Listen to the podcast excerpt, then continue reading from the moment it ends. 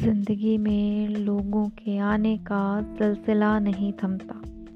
ज़िंदगी में लोगों के आने का सिलसिला नहीं थमता। जाना हो अगर किसी को तो वो कभी नहीं रुकता।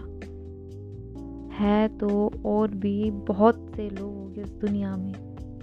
है तो और भी बहुत से लोग इस दुनिया में। लेकिन कोई भी शख्स तेरी कमी पूरी नहीं करता।